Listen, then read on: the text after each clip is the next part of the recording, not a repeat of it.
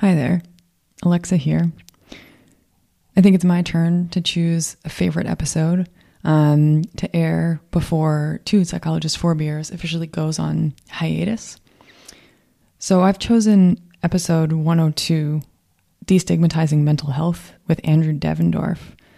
Um, and just to give a little bit of background about this episode, this episode came about because um, on a previous episode, Yoel and I had been discussing graduate student admissions. Um, and in the process of this discussion, we had revealed some of our blind spots when it comes to the ways that mental health stigma um, can seep into these decisions. Andrew brought that to our attention on Twitter, and Yoel took the exchange as an opportunity to do an episode on mental health stigma with Andrew as our expert guest. For me, it was really cool and eye opening um, to learn about Andrew's work. I actually now do a special topics class in my history of psych class um, where I focus on one of Andrew's papers.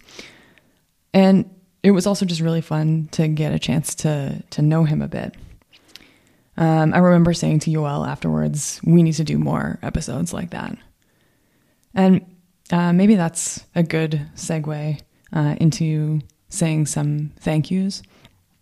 So, um, first, we've had many guests that I'd like to thank. Obviously, Andrew Devendorf is one of them, um, but also Danielle McDuffie, Jenny Cox, Lauren Kois, Joe Simmons, Stefan Uddenberg, Ayla, Julia Rohrer, Paul Bloom, and Jenny Gutsell. Um, and of course, I would also like to thank our listeners. Thank you for your support and for your feedback and questions, um, and for generally just making this uh, podcast a really fun experience. Um, so, anyway, um, here's episode 102 Destigmatizing Mental Health with Andrew Devendorf. I hope you enjoy it as much as I did.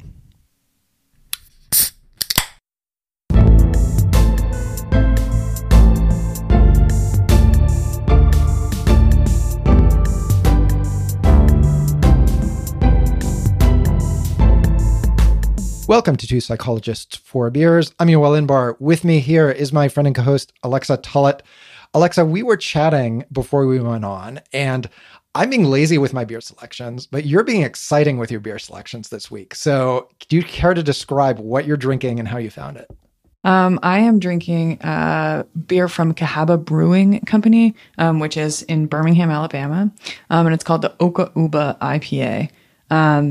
And it has a cool can that has sort of like a topographic map design on it.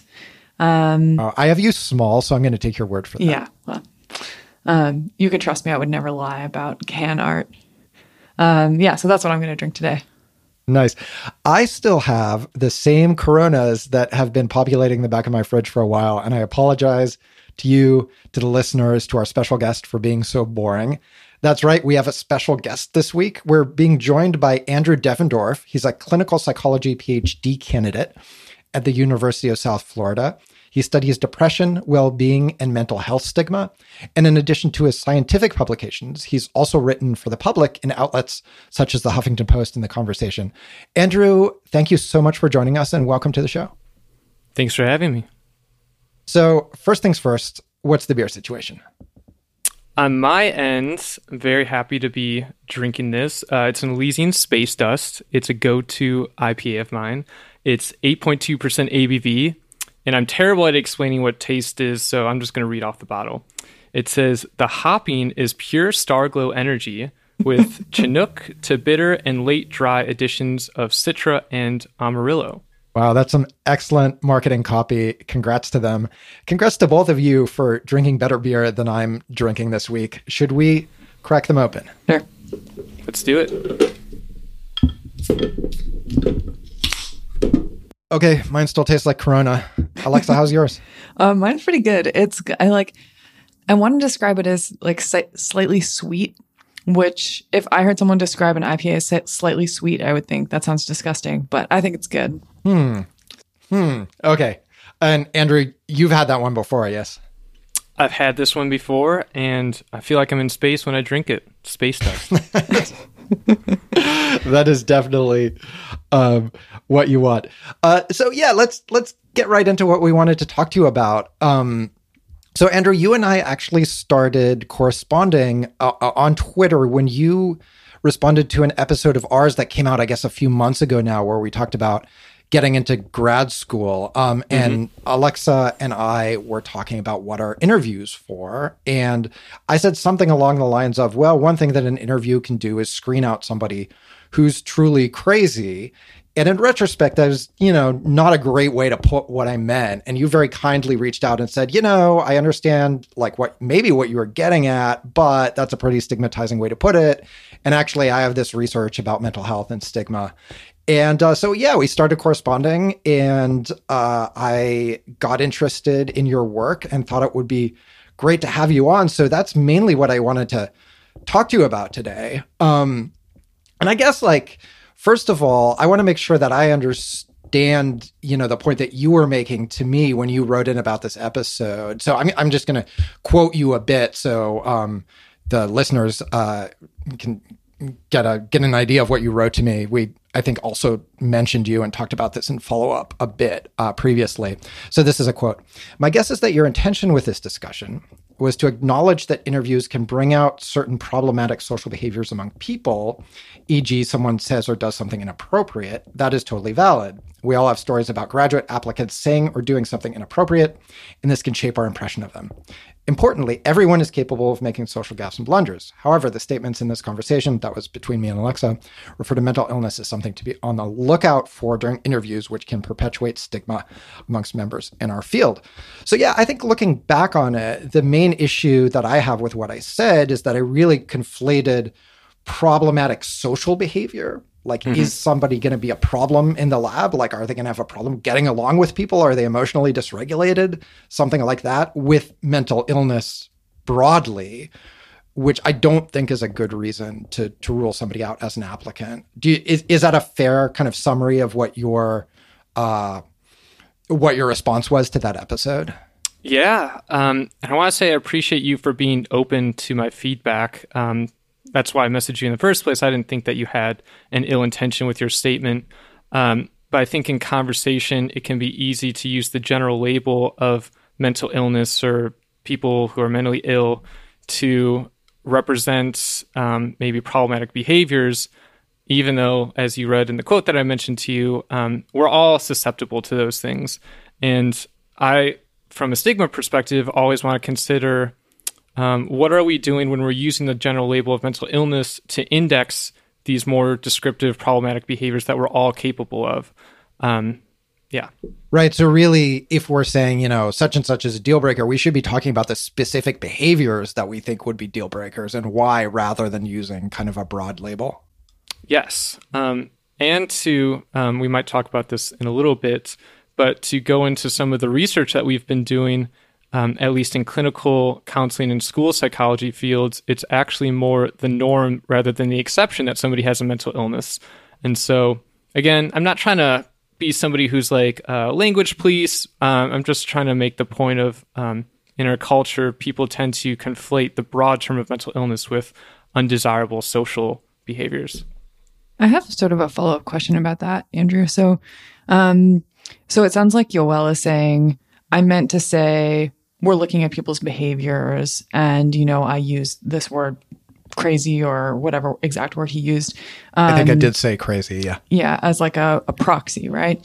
Um, and so i'm sort of wondering uh, is when we're selecting grad students and making decisions like this should would should we be focusing specifically on behaviors? And and does does it make a difference if the behavior is associated with um, with a mental illness. So I'm sort of like thinking about the reverse. So does it change the way that we would consider somebody's um, behaviors if they might be associated with um, with some kind of mental illness or mental health issue? Um, because you could also imagine that you might want to be more sort of like accommodating or forgiving if you know that something that like might not be the most desirable behavior um, is linked to to uh, a mental health um, issue? I think so. I think um, if somebody is acting some way in part due to their mental illness or the way that we define that mental illness, I think we need to consider what we're able to handle ourselves if you're a research mental mentor, but also um, how are we handling the inclusivity of these people in the field? Um, and I also just kind of want to address, I think, a misnomer that a lot of people have that I've talked to in academia, and that if somebody has a mental illness, they're not able to function professionally or in an academic setting. Um, again, even just talking about the term mental illness broadly is, I find a little bit problematic because we don't do the same thing when we talk about all physical health conditions for instance like there are so many different types of mental illnesses and the way that we define them you know from depression anxiety substance use disorders and they might interfere with somebody's ability to function um, overall in life but it might not it, that doesn't mean it also generalizes to their academic functioning it could and i think it's okay to be on the lookout for people whose mental well-being isn't you know, at the point where they can function in graduate school, I probably wouldn't be on the side of uh, excluding them, but more of asking what types of accommodations can we provide those people. Yeah, so you mentioned already uh, the prevalence of mental health challenges among uh, graduate students, and you've done some research on that. So, what do the data show there about prevalence? Yeah, so um, in a study with my colleague Sarah Victor and our pretty large research team, um, we administered a survey a couple years ago to um, clinical psychology doctoral students and faculty. And uh, we sent out about 9,000 emails extracted from programs from APA and CPA accredited sites. Those are the accrediting bodies for these clinical psychology programs.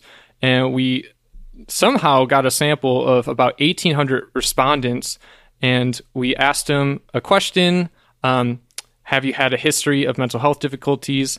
And uh, somewhat surprising to me, um, about 80% of people endorsed having had a mental health difficulty at some point in their lives. Um, the highest rates of mental health difficulties that we saw, and again, this is a lifetime history, so people have had these at any point in their life, um, was depression, anxiety, and suicidal related behaviors.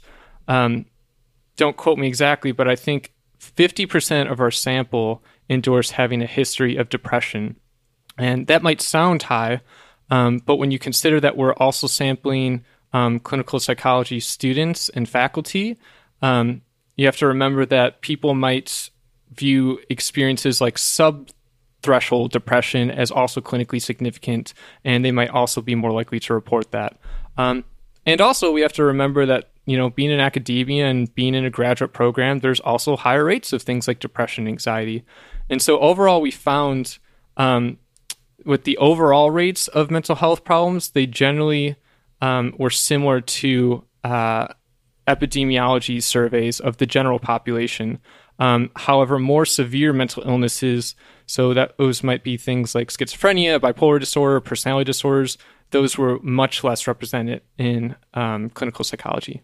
So I'm curious whether you have any data on that prevalence of depression and anxiety, how much it's uh, selection versus grad school makes you anxious and depressed versus, well, maybe it's just because they're at the kind of close enough to the population base rate that you don't need either of those explanations.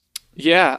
So we did find higher rates of depression, anxiety, and overall mental health difficulties among graduate students um, compared to faculty. So, kind of what you're hinting at, there could be a few things going on. Uh, maybe the graduate students in our survey um, were more likely experiencing um, elevated depressive and anxiety symptoms. Again, we see that often in academia and psychology as a whole.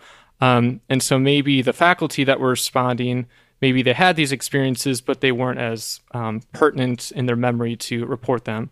Um, or another possibility, and it could be both, um, that people with mental health difficulties might get selected out of um, academic fields uh, long term. So again, this you know pretty intense publisher perish culture that academia has, and you all talk about.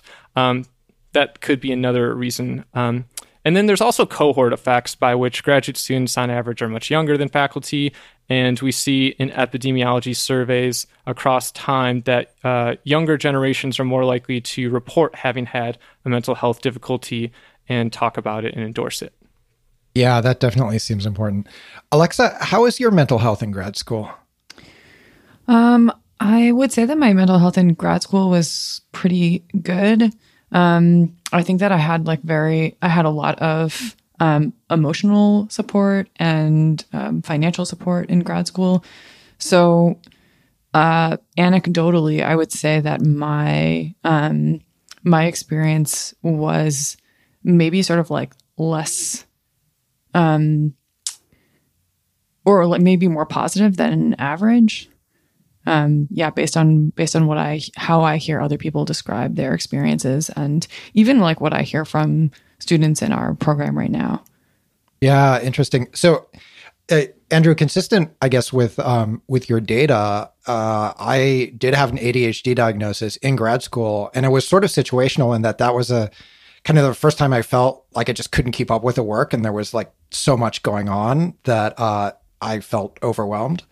And then I I mean I I haven't bothered to you know refill my prescriptions basically since grad school I guess because I I don't know I it's not like I'm less busy but maybe I came up with behavioral workarounds because I didn't yeah. really like being on the meds right so I wonder how much of like it is a shock right like you're you're really um you have an intense workload, uh, you have new challenges. If you've been a good student, it can be kind of dislocating because all of a sudden it's like things are much harder.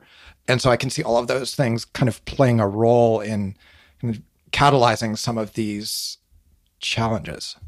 Totally. Can I interject and just commend you for talking openly about your ADHD and how you're also a really successful professor on a podcast who is totally able to function despite having those experiences? Well, yeah.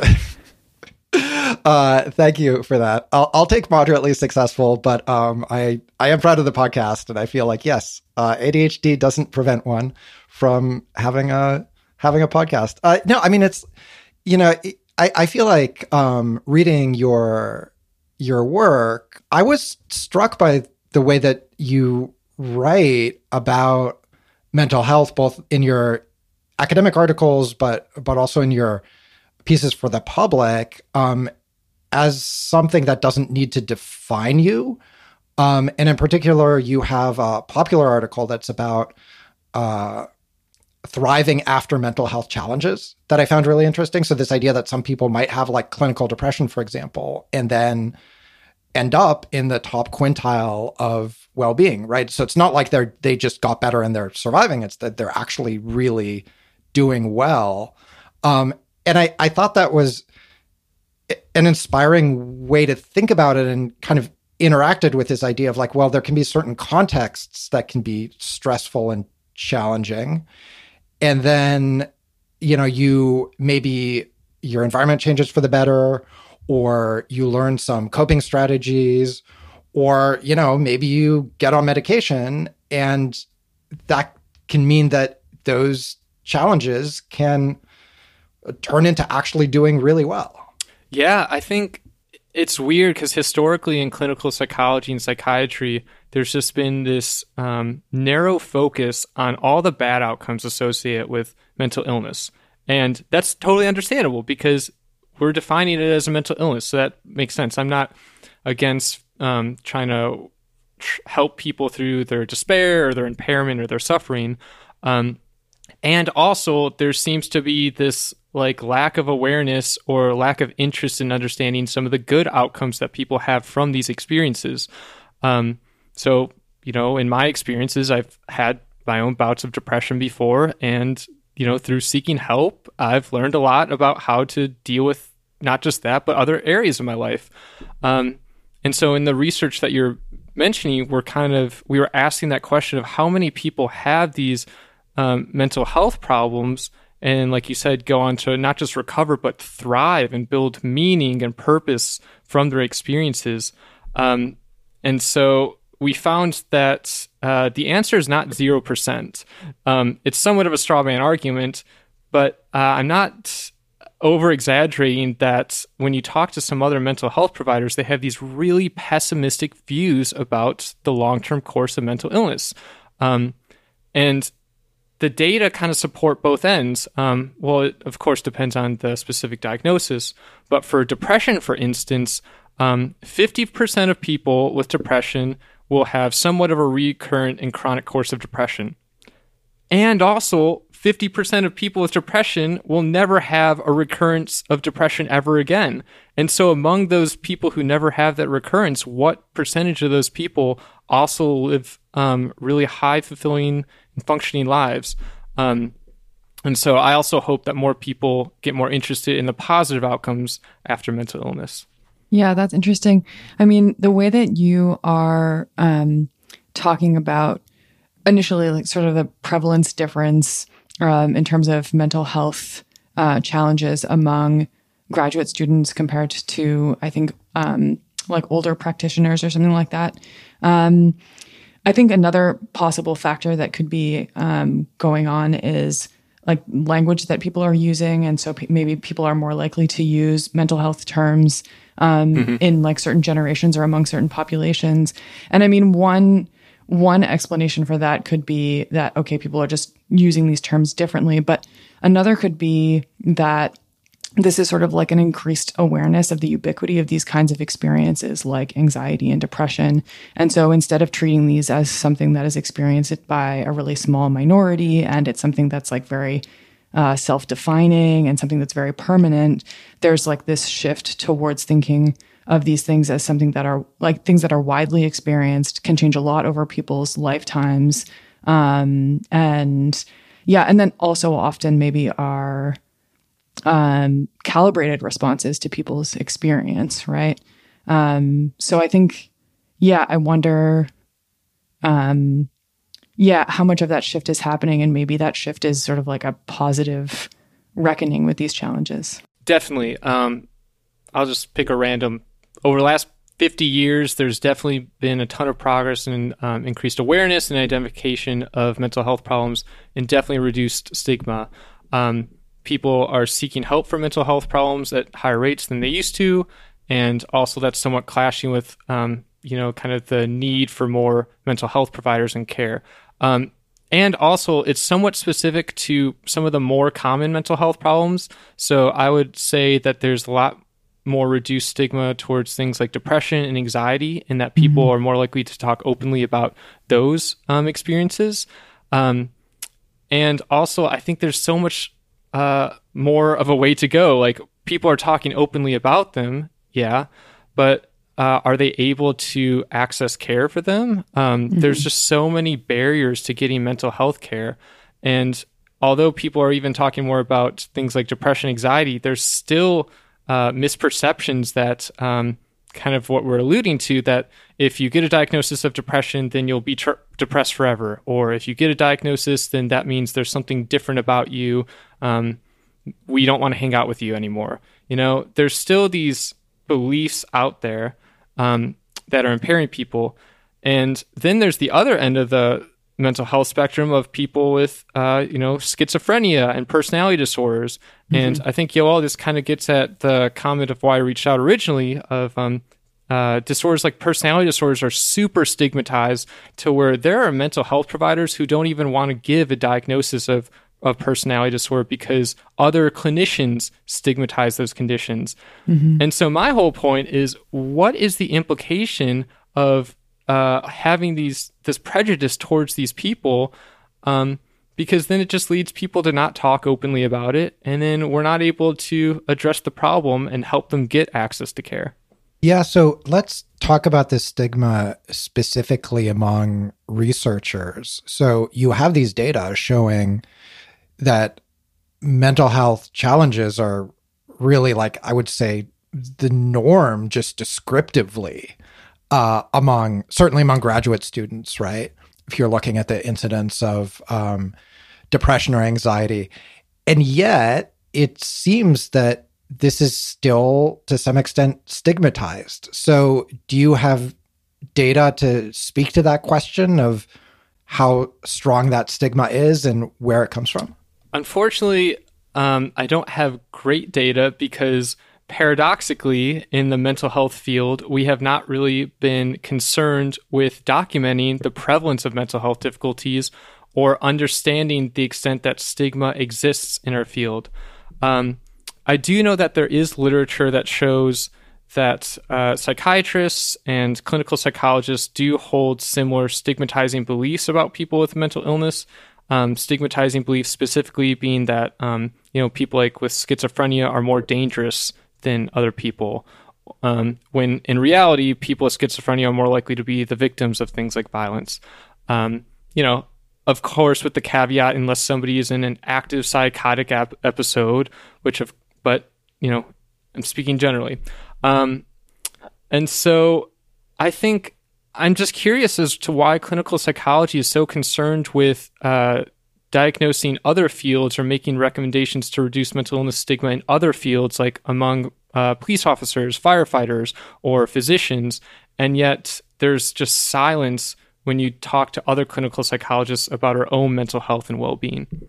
I'm just speculating, but it seems like it might be the case that clinicians are worried that patients might trust them less if they know that the clinicians themselves have struggled with with mental health in one way or another.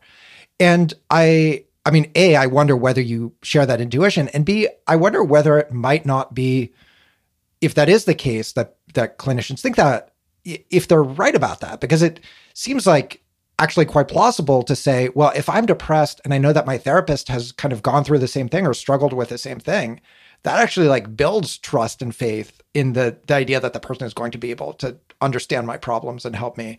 So, yeah, do you have any data or or just intuitions about that? Yeah, so the points you're making are why I want there to be a more formal study about um, the public's perceptions of psychologists with lived experiences because I imagine that there are mixed perceptions. Um, I've spoken to patients who really admire when their um, provider is openly talking about um, their own mental health background and how they sought help at one point. Um, and again, when I'm saying mentioning this, whenever we're in the therapy room, it's not like about the provider. We're talking about these like really light disclosures, like somebody saying like I've been there, you know, or I've at one point, you know, had my own experiences. Right. right. Um, on the other hand, when I've written some of my articles, some of my online commenters uh, have expressed some disdain in the sense of like, why would I want to seek out a mental health provider who can't even deal with their own mental health problems? And so I don't think there's great data for who and when um, disclosures are positive for. Um, but I can tell you if there are any concerns about providers having these experiences, like providers um, I don't think our uh, we immediately just jump to disclosing our own personal experiences. I think usually the perspective is uh, what is uh, to the benefit of the client and what is going on in the room at the time. Yeah, I think that's a super interesting question that just deserves more empirical investigation. And I can see that uh, there might be just heterogeneity that different people feel different ways about that. Yeah. Or, or it might be that they're imagining different things. Um, right. So, like, if you imagine a provider who's going on and on about their own problems, yes, that's bad, right? Uh, versus what you described, which is, oh yeah, no, I get it, I've been there. Yes, it's very different. Yeah, and I think in my work, I'm less concerned about what's going on in the therapy room with clinical psychologists talking about their own experiences. Um, I'm more speaking at a broad societal level of psychologists being comfortable talking about their own mental health publicly to maybe help motivate inspire other people from seeking help. Um, i I always make the argument that if clinical psychologists, who are the leaders of treating, understanding, and destigmatizing mental health problems, can't talk about their own experiences seeking help, then how can we expect other people to do so? Right. So you have uh, a paper, which is a, a, a sole authored paper from 2020 uh, called Is Me Search a Kiss of Death in Mental Health Research, where you talk about, uh, I guess, an occasion where you were penalized for motivating your interest in mental health by talking about your personal experience. So, can you describe that experience a bit for the listeners? Yeah. So, um, for listeners out there, so just note I am in a clinical psychology program, so I'm not sure if this advice or wisdom has generalized to other areas. But when you want to get into a clinical psychology program, there's a lot of guides written and some very explicit advice or warnings in these guides is that if you want to go into clinical psychology because you have a personal connection to mental illness, you should never disclose that. Otherwise, people might think you're not able to function effectively in graduate school, or if you have a personal connection to a research topic, maybe you might be more uh, biased or self interested in the results. So I took that advice to heart when I was applying to graduate school. Um, and, you know, fast forward to uh, the day that I finally got into graduate school, and it was like one of the happiest days, biggest accomplishments in my life. Uh, and then fast forward a week later to where I had the worst event that's ever happened in my life. So I won't go into details. I've written about this, um, but I lost my brother to suicide. Um, he had been depressed throughout his life. He had, you know, different bouts of depression. Um, but one week later, after hearing, you know, some of the best news ever, the worst event ever happened to me. And one reason why I wanted to go into clinical psychology was because of my familial experiences and even personal experiences with uh, depression and um, the stigma that my brother experienced when he had depression. And so I viewed it as I have this personal motivation um, to want to find the best empirical ways to reduce stigma and to understand depression and how to help people with depression. Um, so, in my first year of graduate school, there was a research scholarship um, that I applied for, and it asked me to describe the development of my interests in my research topic. And in my very first paragraph, I wrote uh, a reference of one reason why I want to understand depression is and reduce stigma is because I grew up with my brother who I lost to suicide um, etc. And I didn't get the scholarship, whatever. Uh, I didn't think anything of it. But then later on, um, somebody who was on the scholarship committee reached out to me, um, and they were really kind and offered me feedback.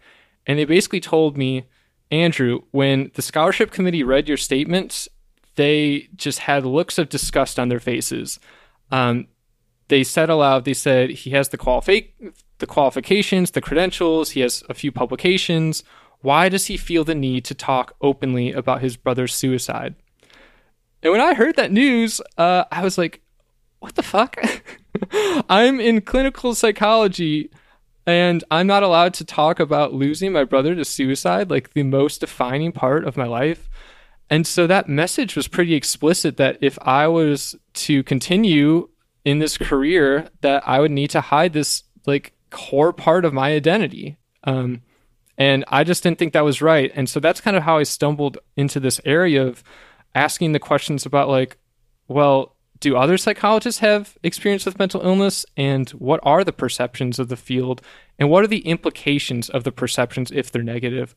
Um, not just for the research questions we ask, but for the care that we provide to our clients. Yeah.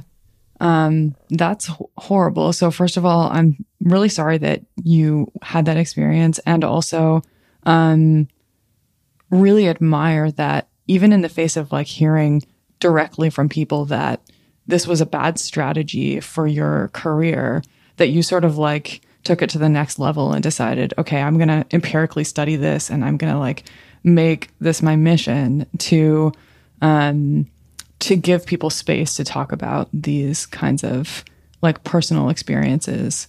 Um, so yeah, um, I think that's amazing. Um, do you have a sense of what? Why didn't people like this in your personal statement? What do they want to see as a person's like justification for their research interests? What's the perfect answer? I don't know. I think when I received that feedback from again that trusted mentor who I'm going to remain anonymous. Um, I think the personal statement was probably meant to be more of a solely professional statement, which is how I wrote about it. Um, again, my disclosure was not like me taking a whole two pages talking about my experience of, of losing my brother. It was just a slight reference at the beginning that seemed to disqualify me um, from them even considering the rest of my application. So, one of the recommendations that we've had um, based on our talks of, with our research team is to clarify what the purposes of these personal statements are. Mm-hmm. So inherently, we use the word personal statement, and understandably, I think um, applicants might think, oh, this is somewhat of a chance for me to talk about my personal interest in this area or how it might relate to my personal life, in addition to the professional part.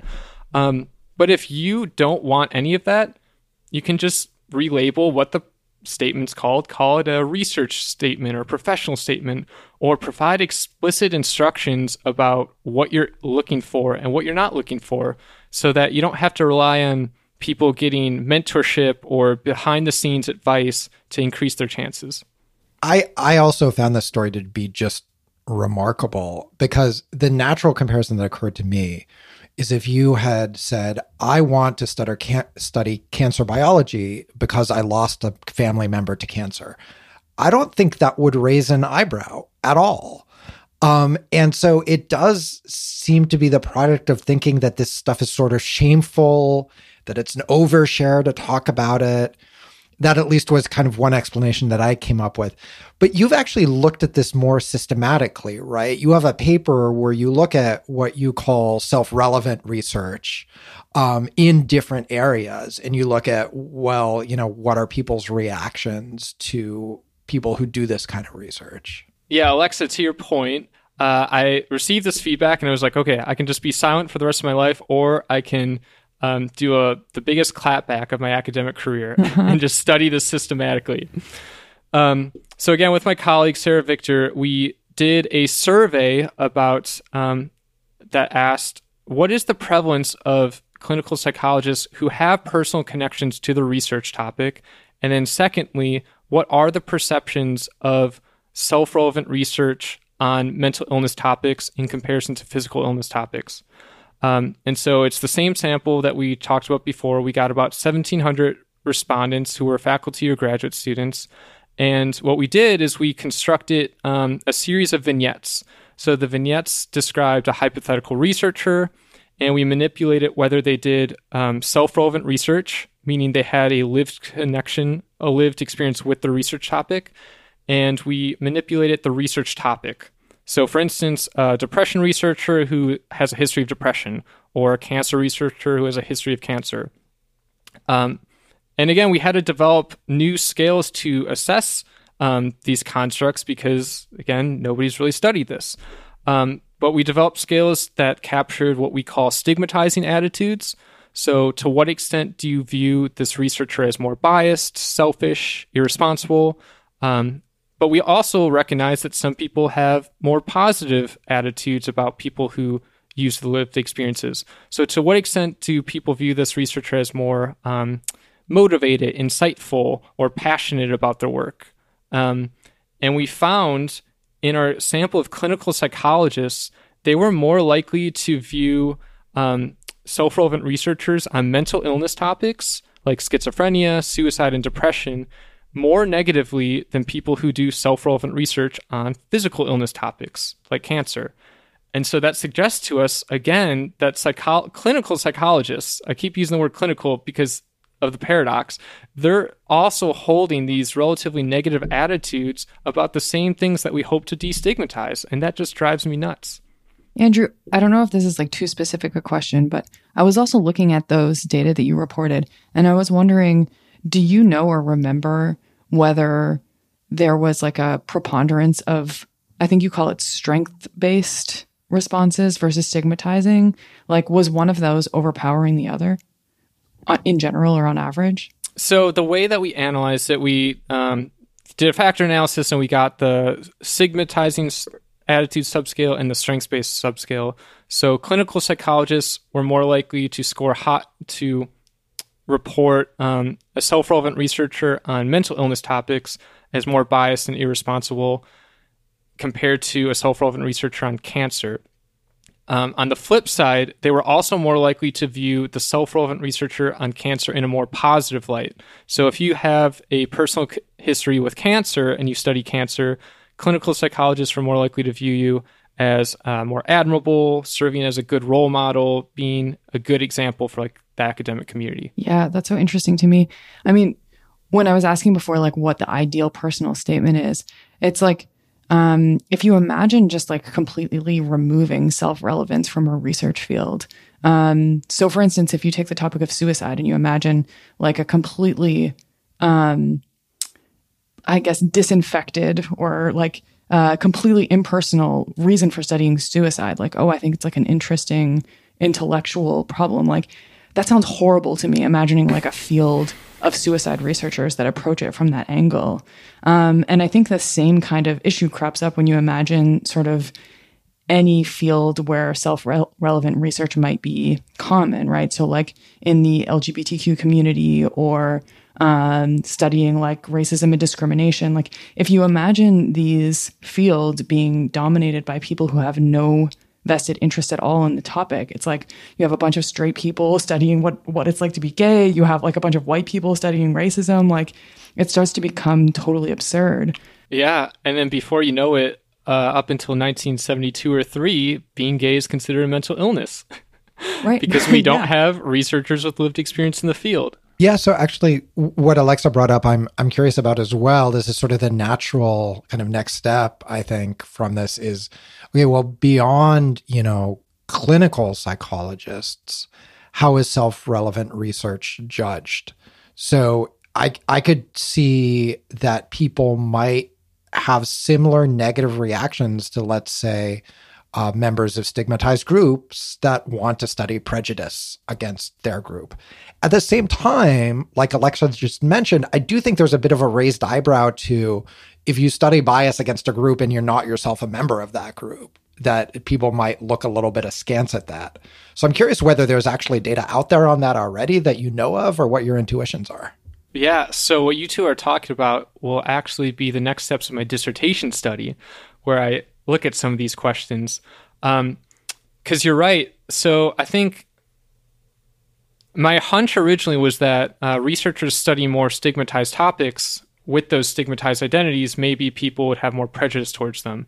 But then I was also considering social psychology. And for instance, you know, Alexa, you mentioned if you're gay and you study topics related to the LGBTQ community, um, you might be somebody who people actually are more likely um, to give credit to or, or there's more active conversations of promoting those voices, inclusivity of those things. Um, and same thing with people who are of racial and ethnic minority backgrounds and studying racial and ethnic minorities. So there's probably different effects depending on the field. Um, I think that's my point with mental illness. Um, in psychology, there's these ongoing diversity, equity, inclusion efforts, um, and I'm a proponent of that. And also, it seems like for some reason people don't think about lived experience with mental illness as a part of that either. Um, I just wonder why. In your um, in your paper uh, that was, I think, published in 2022, um, called uh, "Stigmatizing Our Own Self-Relevant Research," uh, in parentheses, "Me search is common but frowned upon in clinical psychological science." Um, I was sort of so you ask people about whether they had at some point participated in in self-relevant research.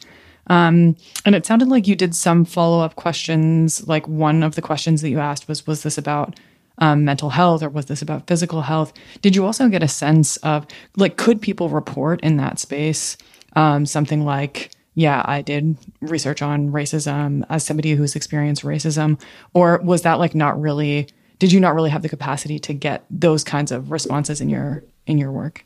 Ah, that is such a good question.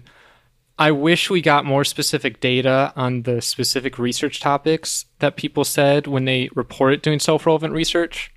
What I can say is that um, of our sample of 1,700 graduate students and faculty, I think 27% endorsed doing self relevant research on mental illness topics. Um, and of those, of that 27%, 80% had a personal experience with mental illness. Um, we did not collect data, regrettably, about whether or not they did self relevant research related to other identity related areas. Okay. But in my dissertation study, we will follow up on that. Yeah, there we go. so maybe this is a, a good time to take a quick break, uh, refresh drinks, and, and then we'll come back in a sec.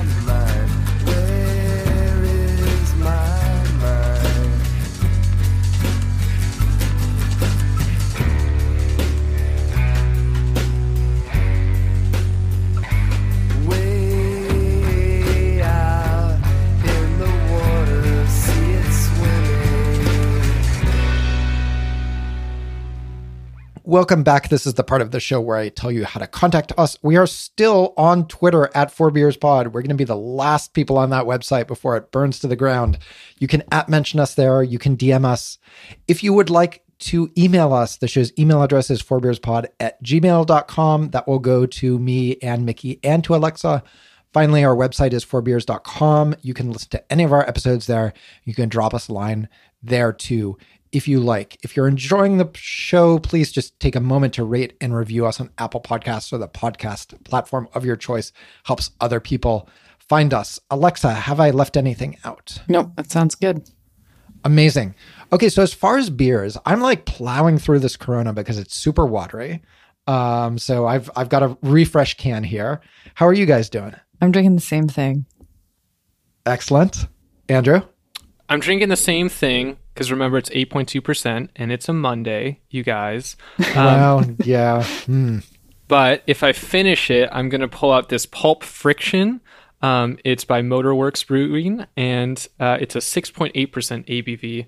And it might be how I cope with my performance today after this podcast. It's sort of a soft landing, I would say, and great name for the beer. Yeah, very good. Yeah. Thank you for upping our beer game by yeah, lot. really. You're like taking it to to a new level here for us, I would say. yeah, I've been a fan of the show for a long time, ever since you guys started drinking beer. wow. Okay, that's uh, that is literally literally years. Uh, so we've been talking already um, about the the stuff that you have published and you've kind of alluded to a bit you know that's going to you know we have these new studies in my dissertation. So i'm i'm just curious to hear you talk a little more about like what you see as your future research directions like what you're really excited to do now and, and what you're excited to do next. Yeah so overall my work um, i'm interested in understanding uh, long-term good outcomes after mental illness but also ways to facilitate those good outcomes. And so I take a mental illness stigma approach. So, stigma is a big barrier to care. It's one of the leading reasons why people don't seek help to care. Um, and when I say stigma, I think of it at kind of the different levels. There's the systemic level, which is like the policy level. There's the public beliefs about mental illness that may impact people with mental illness. And then there's this internalized stigma component. Um, and so for my career, I'm hoping to just understand ways to combat stigma to help people get that care so that they can thrive in the long term. And I think this area of self relevant research and lived experience more generally is really important for clinical psychology because I feel like if we reduce the stigma within clinical psychology, then that can have a trickle down effect um, for reducing stigma elsewhere. Do you uh, do you have a web page? We're we're gonna put up obviously links to the papers that we talk about in the show notes. But if people want more, where where should they go? I do have a website that my lovely girlfriend made for me on Google Sites, um, and I'm also on Twitter. You can just follow me at Andrew Devendorf. Yeah, and we'll have links to both of those in the show notes as well. So um, here's something that I think is a little more I guess difficult for me personally. Uh, one of the things you talk about um, in in your writing is a story of Marsha Linehan, who's well known as somebody who really pioneered effective treatment for borderline personality disorder, and she's you know an incredibly influential um, figure in that area and I I actually didn't know this, um, but she herself struggled with BPD, and that's part of kind of explicitly what she says as part of her motivation, right, for for working on this. And it's inarguable that she's made this in just enormous contribution. At the same time, if I'm thinking, what am I worried about, like getting back to grad student recruitment? You know, BPD would be something where I'm like, wow, that is that's maybe too much for me, right? Because people with borderline, they can be socially really uh, difficult.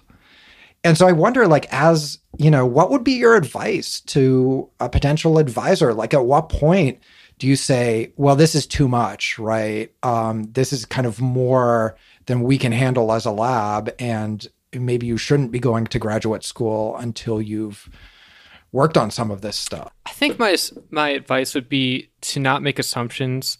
So this goes back to I'm pretty against people using a label of mental illness or even a specific diagnosis like borderline personality disorder as a proxy for how someone can contribute in graduate school or succeed in graduate school, school and contribute to academia as a whole. So Marsha Linehan is a phenomenal example. If we excluded her from our field, I don't know if we would have um, a great long-term effective treatment for borderline personality disorder. Um, and also, I don't want people to uh, make assumptions about people who might be acting in ways that are somewhat consistent with borderline personality disorder, assume that they have borderline personality disorder, and then treat them as so. Um, and I think that's an easy error for most people to make where um, they might be familiar with uh, the symptoms of a diagnosis and then kind of just assume that somebody has a personality disorder and then treat them differently. Um, bringing it back to mentorship, just being aware of what you're comfortable with, but also don't using these leading generalizations of does this person have borderline or not. Just um, you know, y'all bringing it back to the interview. Is this for somebody who I can see myself working with for the next few years, um, regardless if they have a mental illness? Yeah, I mean, I think that's a great point. So we're like not qualified to diagnose whether somebody has, you know, a specific disorder, right? So really more focusing on the um, manifest behavior seems much more kind of defensible and fair to me. Alexa, what do you think? I mean, I think this was like partly the motivation of behind the question that I asked um, earlier in the episode about okay, what happens when we see behaviors that make us nervous as potential advisors, and then we have this additional information um, about mental illness, and I guess like uh, I think your your answer, Andrew, about sort of like thinking, okay, take take the label out of it and just focus on what you have observed and try not to like make assumptions beyond that and think about what you're capable of as an advisor that that sounds like a really good start but then i also think that um, we should maybe be pushing ourselves as advisors to think about ways that we can accommodate more broadly. So um, as you mentioned andrew i think that people have generally gotten better at talking about things like anxiety and depression. And maybe, hopefully, what has gone along with that is like a better ability to accommodate um, some of the things that are associated with anxiety and depression, right? So, like, for instance, as a teacher, I see how um, these things can affect students in ways that do affect their performance. You know, like it means like sometimes, you know, you're not submitting an assignment on time, or sometimes you flake on a meeting. And um, if we just purely say, okay, we're just like focusing on the behavior, we're ignoring the the labels, then maybe we aren't sort of challenging ourselves enough to think about, okay, well, maybe maybe we can um, think of ways to be more flexible about these things or more accommodating. And you know, like sometimes a student who is you know flaky on assignments um, can like come through and be like stellar in these other ways. Um, I don't know, Andrew. What do you think? Yeah, and I also want to validate what you're expressing in that um, I've had students who have expressed to me through email that they have depression and that's why they didn't complete their assignment. And you can work with them to, you know, set new goals and try to help them get accommodations and provide accommodations. Um, when a couple students have reached out to me about that, uh, I'm just a graduate TA who has been a lab instructor, but I've also been somewhat um, confused about how to go about and navigate those situations. And I think if I'm confused, my guess is also the faculty who train me in this position are also confused. And I just don't think there is great guidance about how to weigh when somebody is in mental distress. This happens at the undergraduate level and graduate level. Um, in clinical psychology specifically, it can be really tricky. Um, because if a graduate stu- if a clinical psychology graduate student uh, is seeking help for therapy it's kind of confusing where you get that because a lot of our training experiences are at these external practicum sites um, where we might get help ourselves. And so that's almost an added barrier for clinical students in that we're like okay well i don't want to get my own therapy at this other place because i might want to apply for an internship there Um, or I might know somebody who is completing an internship there. And I just think, again, the answer is not to have silence around the topic, but to have to confront these difficult conversations and to come up with better guidelines than we have now.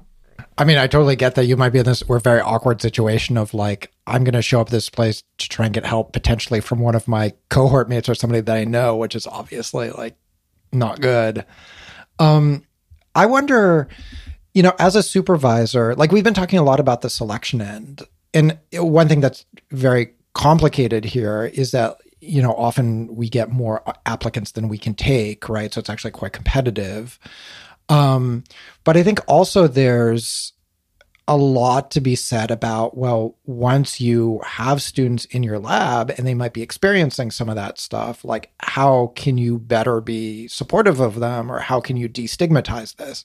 Because on the one hand obviously that's I, I think what we want to do as advisors is to be supportive and to communicate that if you are struggling with this stuff that that's normal and that you know lots of people go through that um, and that you can talk about it. At the same time, you don't want to invade somebody's privacy. You don't want to put them on the spot to talk about stuff that's uncomfortable for them. So, what would you say, like from the student perspective, like how can advisors navigate this stuff?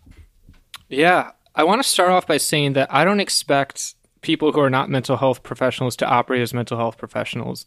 I think academics, especially professors, have so many responsibilities to balance and I don't think we need to add on that they need to be able to like diagnose or assess the distress of a student. Um, that said, there are basic psychological science techniques that people can do when a student discloses to them or they might be suspecting that a student might um, need assistance. Um, and it, it might be simple advice, but it goes a long way. So if somebody comes to you and they're like, hey, I'm experiencing depression, this might be impacting my work. If you're an advisor, you know, practice uh, just validation. So rec- first, you know, recognize your emotional reaction in the room. Are you immediately having like a reaction of disgust in the sense of like, like why are they talking to me about this? Or one of curiosity and being like, hmm, why are they asking me about this and telling me about this? Um, and two, just uh, providing that person the compassion and space for them to talk about what their goal of their disclosure was so that then you can make a game plan and help them navigate the next steps. Um, I think people underrate how far a compassionate and validating response can go to mentoring a student. Um, I say this because I'm in this line of work and people have opened up to me about horror stories about when they've talked to their advisor about having um, mental distress or even a close connection to mental distress. Um, and we write about this some of in uh, the commentary. And I won't go into specifics because uh, we can put the papers online, but um, it's kind of sad to hear the the bad experiences. Alexa, is this something that you've had to deal with adv- as an advisor? And have you, you know, what do you do? Yeah, definitely. I mean, I was thinking, you know, as we were talking earlier about um, well, when you asked the question, Yoel, about how we can accommodate students, I have generally, I think my students um, like see me as a very nice advisor, like a not very strict advisor. And I'm shocked to hear this. Yes, Alexa. right.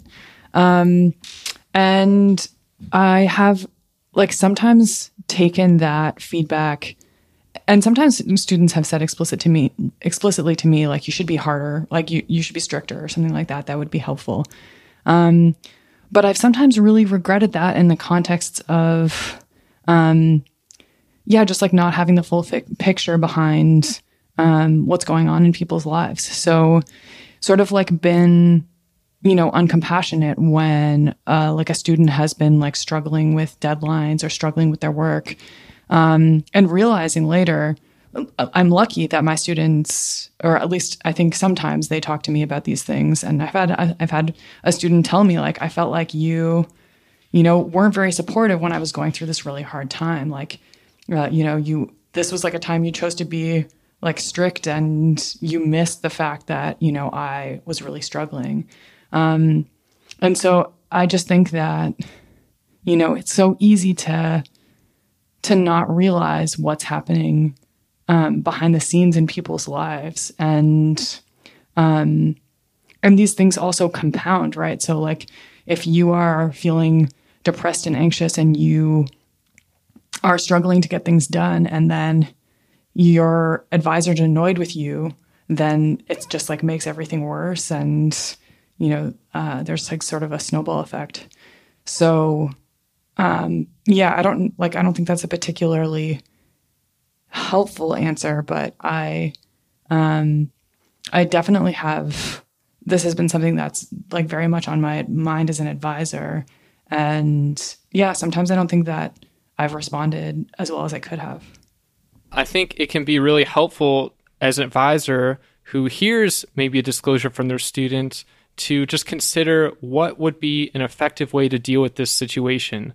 Um, if an advisor has a bad reaction or an unsupportive reaction to a student's disclosure and they tell them it's something that's unprofessional and they should just you know deal with it on their own time like that's not effective to giving that student the support and resources they need to then succeed and then that can also lead to more strain between the student and the advisor and so I just gonna like hit on the mark of like just having a validating, compassionate response can just go a really long way to building that relationship and rapport with that student. Alexa, do you find that students spontaneously bring up with you, you know, I've been struggling with this and that's why this isn't done, even though I said it'd be done? Or do you think that they're reluctant to say that? I do think that my students, it depends on on who you're talking about. I think within my lab, I think students do say that um, because I think that my students have set like a precedent for that. So that's sort of like become a norm. Um, with students I know less well, like undergraduate students, um, I, I'm really not sure. I mean, I do hear students say things like that sometimes, but I don't know if if students are always telling me about that. I'm sure they're not. Yeah, I mean it's so tough with the undergrads because like with a grad student you have a personal relationship. Hopefully you have some basis like Andrew said of like trust between the two of you such that they could like bring that up with you. But honestly, like given the amount of undergrads that I teach, like I'm not qualified to be a therapist. Like I can, you know, hear them and I can tell them, wow, that sounds bad and you should go to mental health services and they can work on this with you or get you an accommodation. But other than that, I'm just like, I don't, I don't know. I'm, I shouldn't try to solve this for them. Like I, I'm not qualified to. That said, I actually like the undergrads don't typically bring this up with me. And I wonder if this is like a gender difference or what, because uh, apparently, so like a, a graduate student of mine who's a woman, she also teaches the Scarborough undergrads, and they're constantly like telling her about their struggles to an extent where I'm like, look, you just cannot be there for them in that way, right? You have to refer them and move on. Like it's just eating too much of your time. And so I wonder as like, uh, I hate to say this, but middle-aged man, if they are just like not not willing to talk about that stuff with me. Yeah, I imagine that students are reading like a lot of different cues about, you know, who is like going to be receptive to them um, to them like talking about more personal stuff. I'm sure they use gender as a cue. And I'm just glaring at them furiously the whole time too, and maybe that's off-putting. Yeah. Gender might be a thing. I also think just whenever I've been an instructor and I instantly say I'm a clinical psychology graduate student and I'm interested in depression and reducing stigma towards depression and talking about it openly, then It's like half the room is like, hey. yeah. I get a line at the end. Um, but I think again, uh, going back to what I'm not saying, like I don't think professors should be in the position to have to provide that level of care and support. Um, I do think having boundaries with students is really important, and maybe modeling the professionalism of the extent that you know it's okay to talk about and reach out for help and you don't have to give your life story and go to excruciating detail. That's a little bit much. Um, i think there's a balance there. Yeah. And Andrew, I mean, to your to your point earlier about the the prevalence of this, particularly in younger cohorts, like at least where where I'm teaching, it really seems to be worse every year. And I've heard from people at mental health services that they're just completely overwhelmed. They just don't have enough people. It's like lines out the door. So this really is like a problem that like we're not possibly going to be able to solve and that even the school doesn't really right now seem to have the resources to meet the needs that are out there. Yeah, definitely. I I noticed just in terms of uh, undergraduate students I have in my classes who are registered for accommodations. Um, so, for I guess for those who are not familiar with how the system works, um, usually uh, students who have any kind of um, mental health related or disability related um, factor that could affect um, the way that they uh, the, the, accommodations that they need in a class. They'll go to the Office of Disability Services um, and they'll work with them to come up with the accommodations. So, common things are things like um, the student can have extensions on assignments, or the student can have uh, more time on exams, or um, the student can use assistive technology when they're in classes um, as a way of accommodating various things. And um, the number of students that I have in my classes that are registered through ODS, just like, um, yeah, it goes up and up and up each year. It's like becoming um, a really big proportion of my students.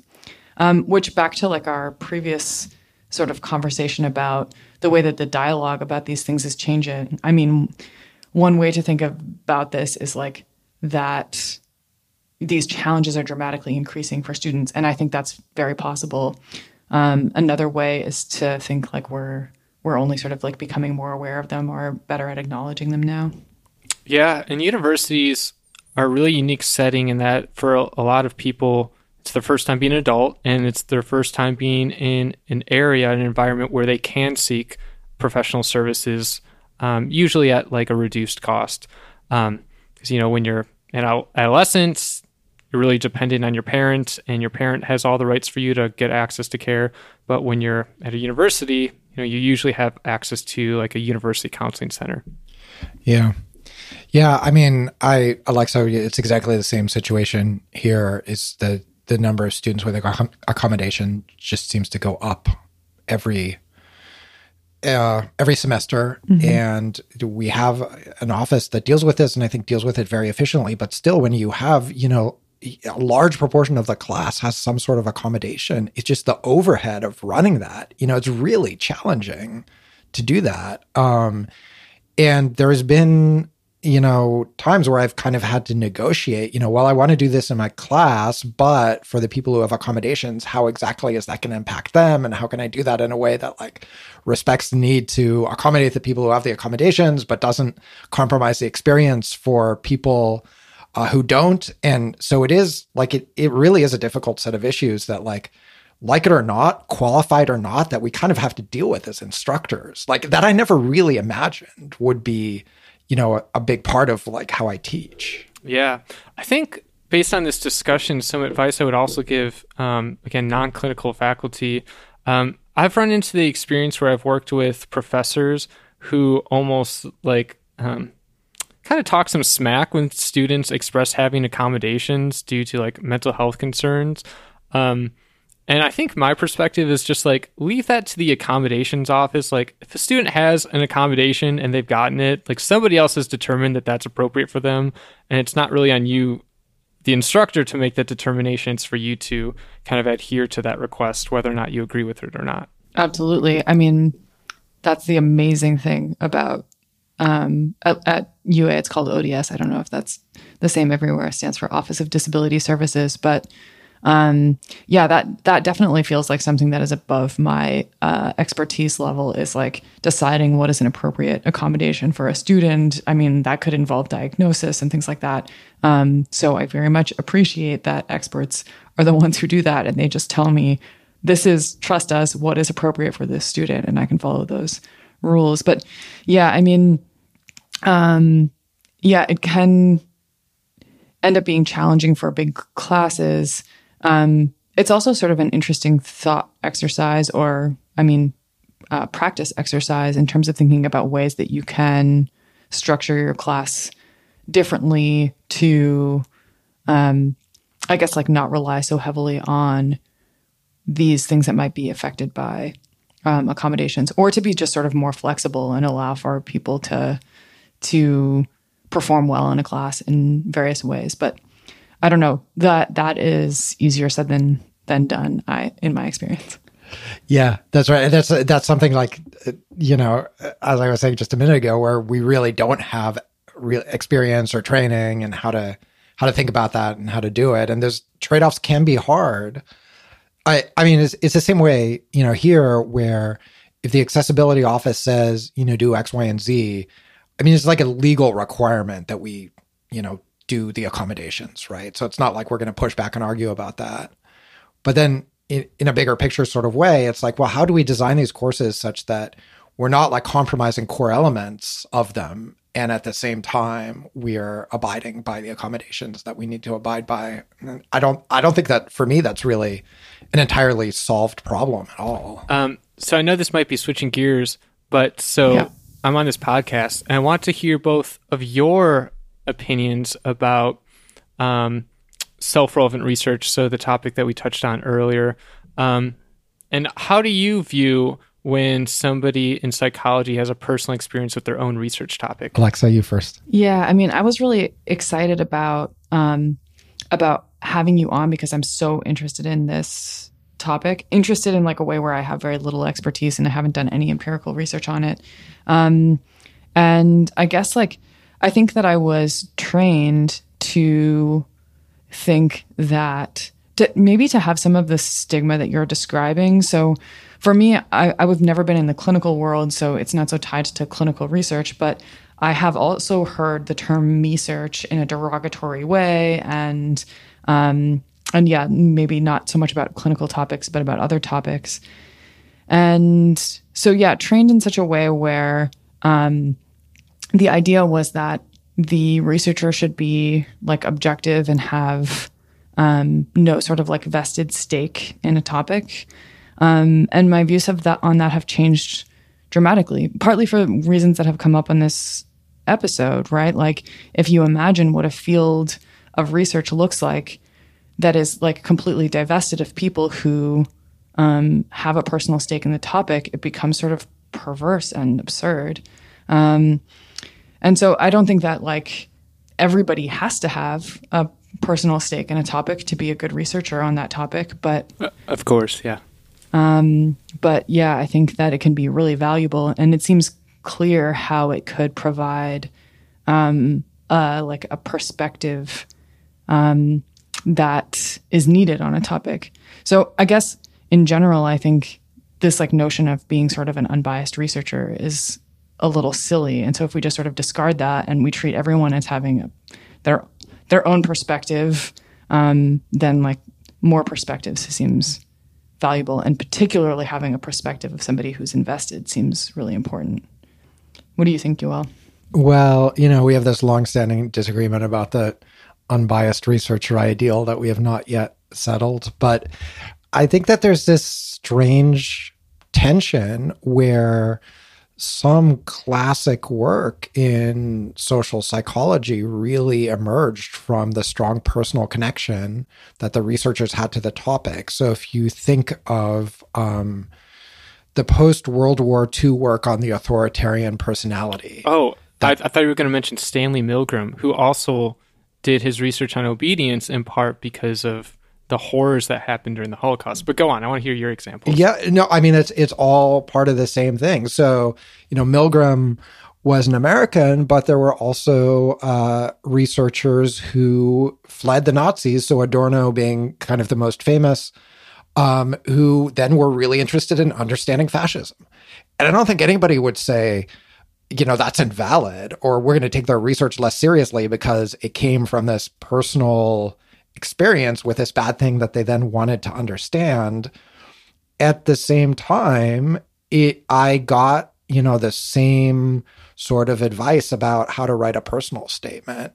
That it's like you're definitely not supposed to talk about uh, personal mental health struggles because it makes you look weird or flaky and uh, those quotes that you have in your paper where they say, don't do that, that very much resonated, right? I got the same advice, even though I was applying to social personality programs where it's less relevant, but they're just broadly like, don't say that, you know, you struggle with any of this stuff because it just like marks you as somebody who doesn't understand the rules. And I wonder if it becomes self perpetuating in that way that like the people who uh, who are more kind of tapped in read that and they play by the rules and the people who aren't don't and say that stuff. And so it really does become a way to distinguish the people who've you know had some experience or mentorship from the people who haven't but not because it's a valid signal necessarily of your ability to do good research just because you're tapping um, like how much do they understand kind of the hidden curriculum of how to get into grad school if that makes any sense. Definitely. I haven't written about this formally but i have this hypothesis that psychology as a field is somewhat insecure in that for so long, uh, I think people have these negative associations with Freud and lacking like a formal scientific approach. And then, you know, around uh, Meehl and uh, the development of like kind of modern psychological techniques, we really tried to take on this more positivist stance in finding the objective truth. Um, and so, really practicing objectivity in the sense that we remove all of our biases as humans and we practice empiricism. Um, and I think that's fine. I think that's okay. Um, I just think then a long time there's been this like misconception that then if you have a personal connection that automatically like disqualifies you um, and makes you more biased. I think a point that I like to make is that you can have like a lived experience and still practice the scientific method effectively. Like I view the scientific method more as like a skill or a toolbox for what we can do. Like I can have lost my brother to suicide and be personally affected by that experience and I can still desire high quality data and empirical research. Right. I th- that's Absolutely. exactly right. I think like I would really distinguish between your personal motivation for being interested in a question and then the way in which you imp- approach the question empirically. And I, I think that you can have a strong like personal connection to a topic without it predetermining the conclusions that you might come to on a on a scientific question. Yeah, and the opposite is true, right? Like you can have no personal question to or sorry, no personal connection to a topic. Um but be a terrible researcher and you know like p hack your data and fabricate your data and you know like you don't need a personal connection to want publications and you know um and you could also imagine that like somebody who has a personal connection to a topic might be even in some cases even more invested in getting the most accurate data they possibly can although i'm you know that's uh, you know that's just speculation. But I, I like Andrew's point about, you know, you can you can focus on practices. Like you don't have to make inferences based on somebody's personal views. Yes. And in my conversations when I talk about this work with people, like again, this is just my experience, but people overwhelmingly have had the response like, well, aren't people with personal experience more biased? And I'm just like, what about a psychologist who develops their own theory and then does a study to provide support for that theory? Like mm-hmm. they're self invested in that work and doing that. And are we just not going to allow that person to do that research? Um, so I just think the whole thing is silly. But I also want to validate both of your experiences because I was also trained in that kind of method. I just shared that I also received that same advice. And I think what was really harmful is I've actually also passed along that advice in the sense that I've told people myself not to talk about their own connections to the research and not to talk about their own personal mental health history. Um, and this is one reason why I think I'm going to continue this work because I think change needs to come from the top in terms of academia is a real hierarchy and people listen to the leaders at the top. And so I think that can have these really bad, you know, feedback loops if there's advice coming from the top and then it perpetuates at the bottom. Yeah. I, I think that you, the both of you are totally right that, you know, we sort of overlook because it's just so understood that it's the case that people are super biased just by the incentives of wanting to get a job and wanting to get tenure and wanting to defend their preferred theoretical perspective, right? And I, I don't think anybody's going to say that's good, but we accept that people have these motivations that might lead them to do bad science and then we say okay well that motivation is in some part necessary uh, or we we we can't get rid of it you know people being people but we can do what we can and mitigate it to try to prevent that motivation from interfering with people doing good science. So we would demand certain practices that, you know, we think make uh, studies more trustworthy, for example, not trying to get rid of the motivation, but instead trying to put guardrails into place such that that motivation doesn't lead them to produce untrustworthy findings. Yeah, right. Well, it's been such a pleasure having you on. And uh, I just want to give you the opportunity to throw anything else you want out there, um, like anything that listeners should know, anything about you that you would want them to check out, anything at all. Yeah, I appreciate being on here and talk about these complicated issues. Um, I'm hoping that this conversation encourages other academics and other departments to have these open discussions. Um, I think that's kind of just my hope. Um, if you're interested in uh, my other work, you can follow me on Twitter. I try to be active as much as I can at Andrew Devendorf. Um, and I'm also very passionate about writing about psychology for a popular audience. So um, hopefully you can read some of my pieces. Awesome. Thanks so much, Andrew. Yeah, thanks. Cool. Thanks for having me.